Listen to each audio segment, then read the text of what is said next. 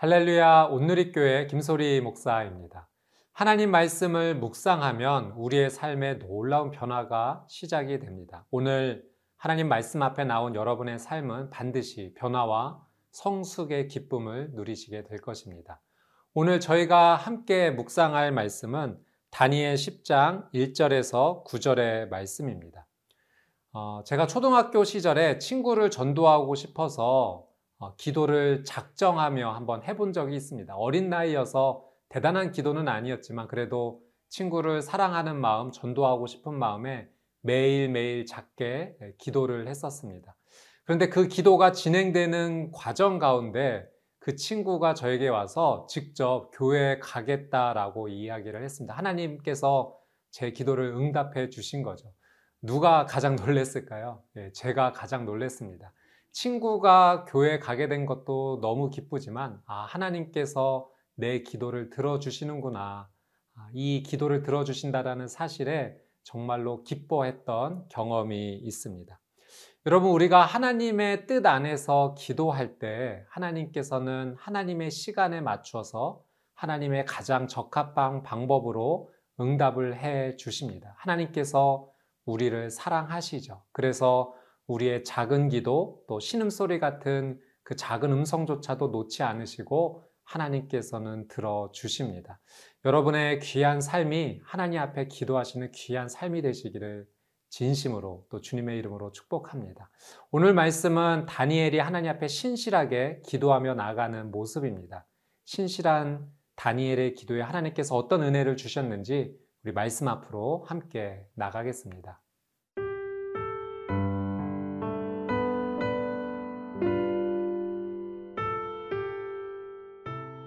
다니엘 10장 1절에서 9절 말씀입니다.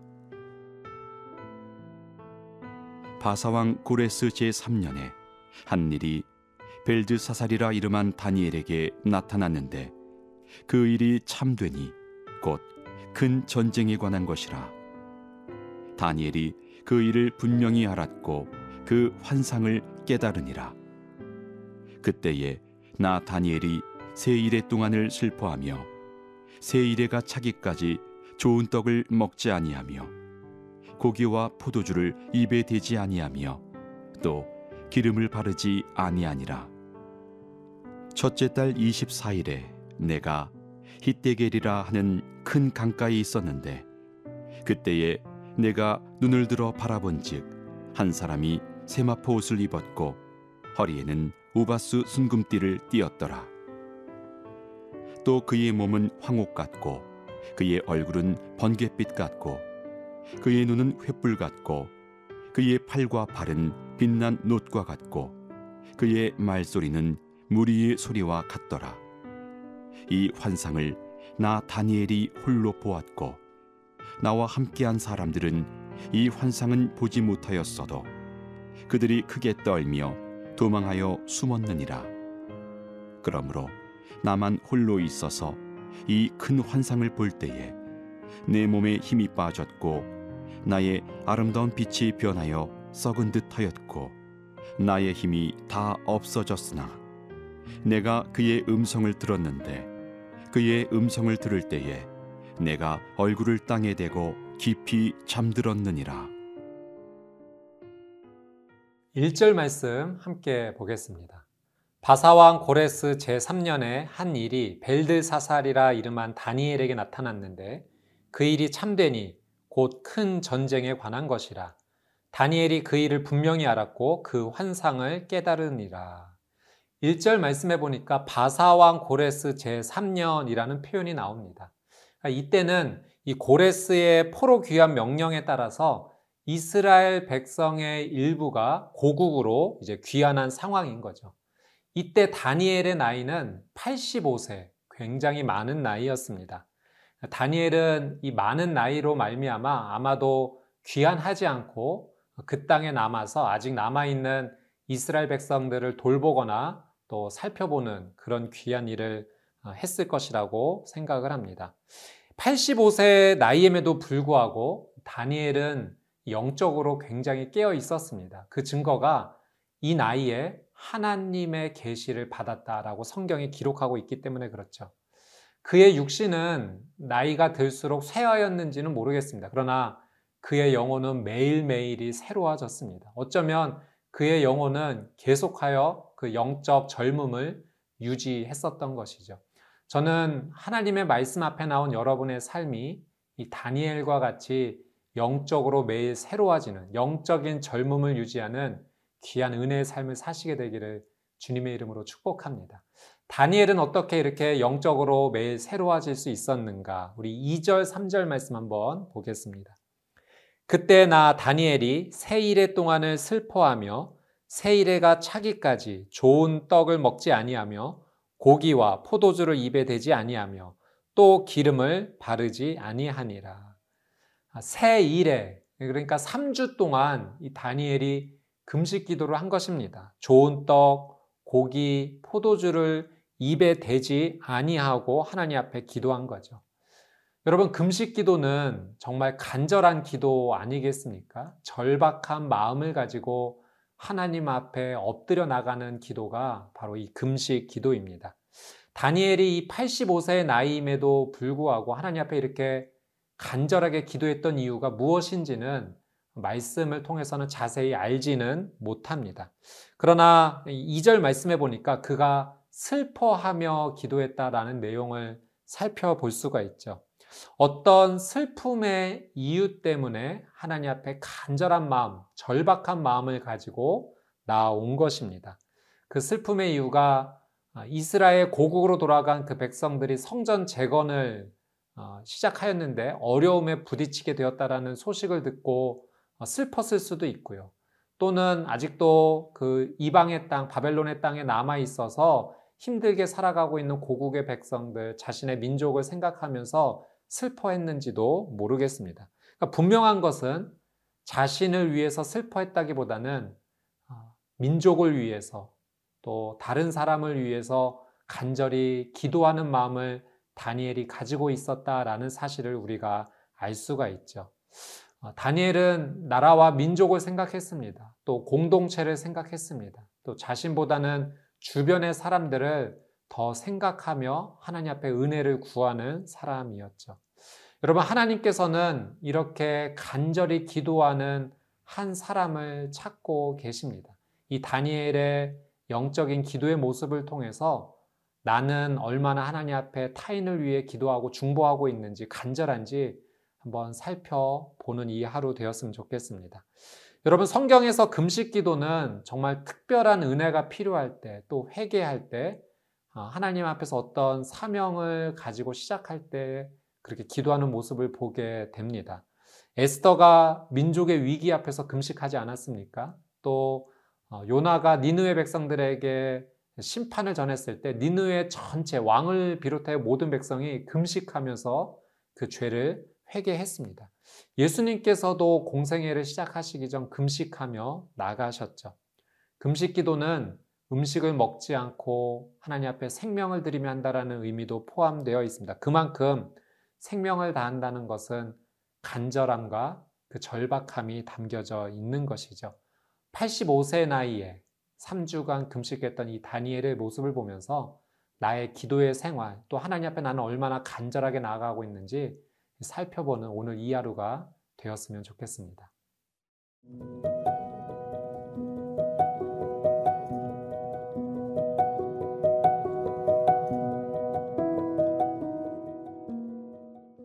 사절 말씀 함께 보겠습니다.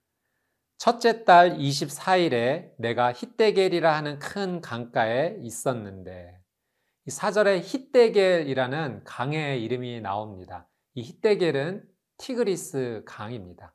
그러니까 다니엘은 이 히데겔 강, 그러니까 티그리스 강에서 아주 신비한 체험을 합니다.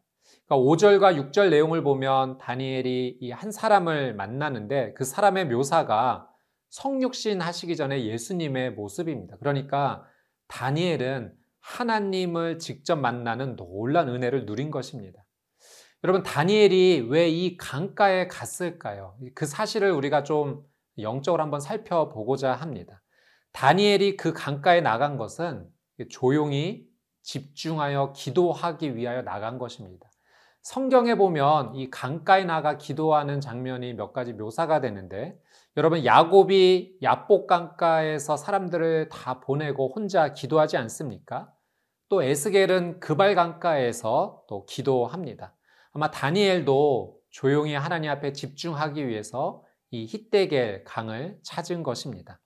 예수님께서도 사역하시던 가운데 산에 올라가 홀로 하나님 앞에 기도하며 나가셨고 또 겟세만의 동산에서도 간절히 기도를 하셨죠. 여러분 어떤 장소가 중요하다 이것을 이야기함이 아니라 하나님께 내가 집중하며 나갈 수 있는 그 환경 그것을 우리는 잘 찾아야 된다라고 하는 사실이죠. 내가 그만큼 하나님을 간절히 찾는다라고 하는 증거입니다. 여러분 혹시 요즘에 나의 마음과 삶이 많이 분주하지 않습니까? 또 내 삶의 주변의 환경은 어떠합니까? 만약 분주함이 여전히 남아있다면 오늘 이 말씀을 시작으로 다니엘처럼 하나님 앞에 마음을 온전히 드릴 수 있는 그 마음의 분주함, 상황의 분주함을 정리하는 저와 여러분의 삶이 되기를 주님의 이름으로 축복합니다. 5절, 6절 말씀 한번 보도록 하겠습니다. 그때 내가 눈을 들어 바라본 즉, 한 사람이 세마포 옷을 입었고, 허리에는 우바스 숭금띠를 띄었더라. 또 그의 몸은 황옥 같고, 그의 얼굴은 번갯빛 같고, 그의 눈은 횃불 같고, 그의 팔과 발은 빛난 녹과 같고, 그의 말소리는 무리의 소리와 같더라. 다니엘이 환상 가운데 예수님을 만나는, 하나님을 만나는 놀란 은혜를 누렸습니다. 여러분, 얼마나 좋았을까요? 네. 여러분 잠언 말씀해 보니까 나를 간절히 찾는 자가 나를 만날 것이다 라는 말씀이 있는데 다니엘이 하나님을 얼마나 사모했고 간절히 찾았는지 이 말씀을 통해서 우리는 그의 간절함을 느낄 수가 있습니다. 여러분, 우리의 삶에도 하나님을 그렇게 사모하는 간절한 마음이 있는지 이 다니엘 말씀을 통해서 한번 살펴보게 됩니다. 저는 여러분의 귀한 삶이 하나님을 정말 간절히 사랑하고 만나기를 원하는 그 마음이 있어서 다니엘처럼 하나님을 대면하는 놀란 은혜가 있으시게 되기를 주님의 이름으로 축복합니다. 우리 7절 말씀을 한번 볼게요. 이 환상을 나 다니엘이 홀로 보았고 나와 함께한 사람들은 이 환상은 보지 못하였어도 그들이 크게 떨며 도망하여 숨었느니라. 그러니까 5절 말씀에도 내가 눈을 들어 바라보았다 라는 표현이 있고 7절에도 나 다니엘이 홀로 보았다. 그러니까 이 환상을 본 사람은 다니엘이 유일합니다. 그런데 그 주변에 사람들이 아마 있었는데 이 사람들은 환상을 보지는 못했지만 하나님의 임재 가운데 두려움을 느꼈고 그래서 도망했다라고 성경이 기록하고 있죠. 다니엘은 보았고 다른 사람은 보지 못했다라고 하는 것은 이 영적 시력의 차이입니다. 여러분 성경에도 이 엘리사는 불말과 불병거를 보았지만 그 사화는 보지 못했습니다. 또 스테반 집사님도 하나님 보좌 우편에 있는 예수님을 보았지만 다른 사람들은 보지 못했죠. 여러분 우리의 육체도 훈련하면 근육이 붙고 어, 그런 훈련의 효과가 나타납니다. 마찬가지로 우리의 영적인 상황도 하나님 앞에서의 영적인 훈련이 필요합니다. 영적인 훈련을 통해서 하나님의 놀란 은혜를 우리는 체험하기도 하고 누릴 수 있는 거죠. 마치 다니엘이 하나님을 직접 대면하여 본 것처럼 말입니다. 여러분, 이 지구상의 극지방에는 식물들이 잘 살지 못합니다. 햇볕을 상대적으로 적게 받기 때문에 그렇죠. 그러나 적도지방은 식물들이 아주 풍성하고 열매도 풍성합니다. 상대적으로 햇볕을 더 많이 받기 때문에 그렇습니다. 우리가 하나님 앞에 가까이 나갈수록 영적인 훈련을 통해서 하나님 주시는 은혜를 풍성하게 누리게 됩니다. 그런 사람에게 영적인 풍성한 은사와 열매를 하나님께서 허락하시는 거죠. 말씀을 사모하십시오. 기도의 삶을 사십시오. 하나님 앞에 찬양하는 삶을 놓치지 마십시오. 이 강력한 예배의 영적 훈련을 통해서 다니엘과 같은 놀라운 풍성한 은혜를 누리시게 될 것입니다. 영적인 은혜를 사모하는 저와 여러분의 삶이 되시기를 주님의 이름으로 축복합니다.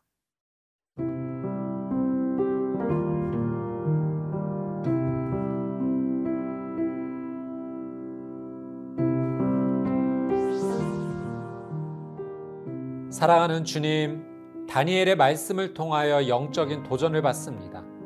하나님을 향한 간절한 마음을 가지고 기도하며 나아갔던 다니엘은 특별한 하나님의 은혜를 경험합니다.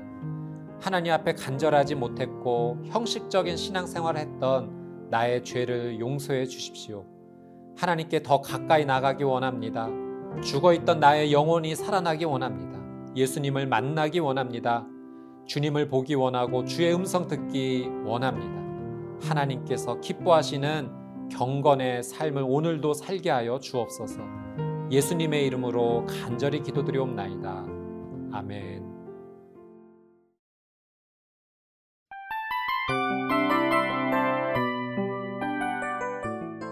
이 프로그램은 청취자 여러분의 소중한 후원으로 제작됩니다.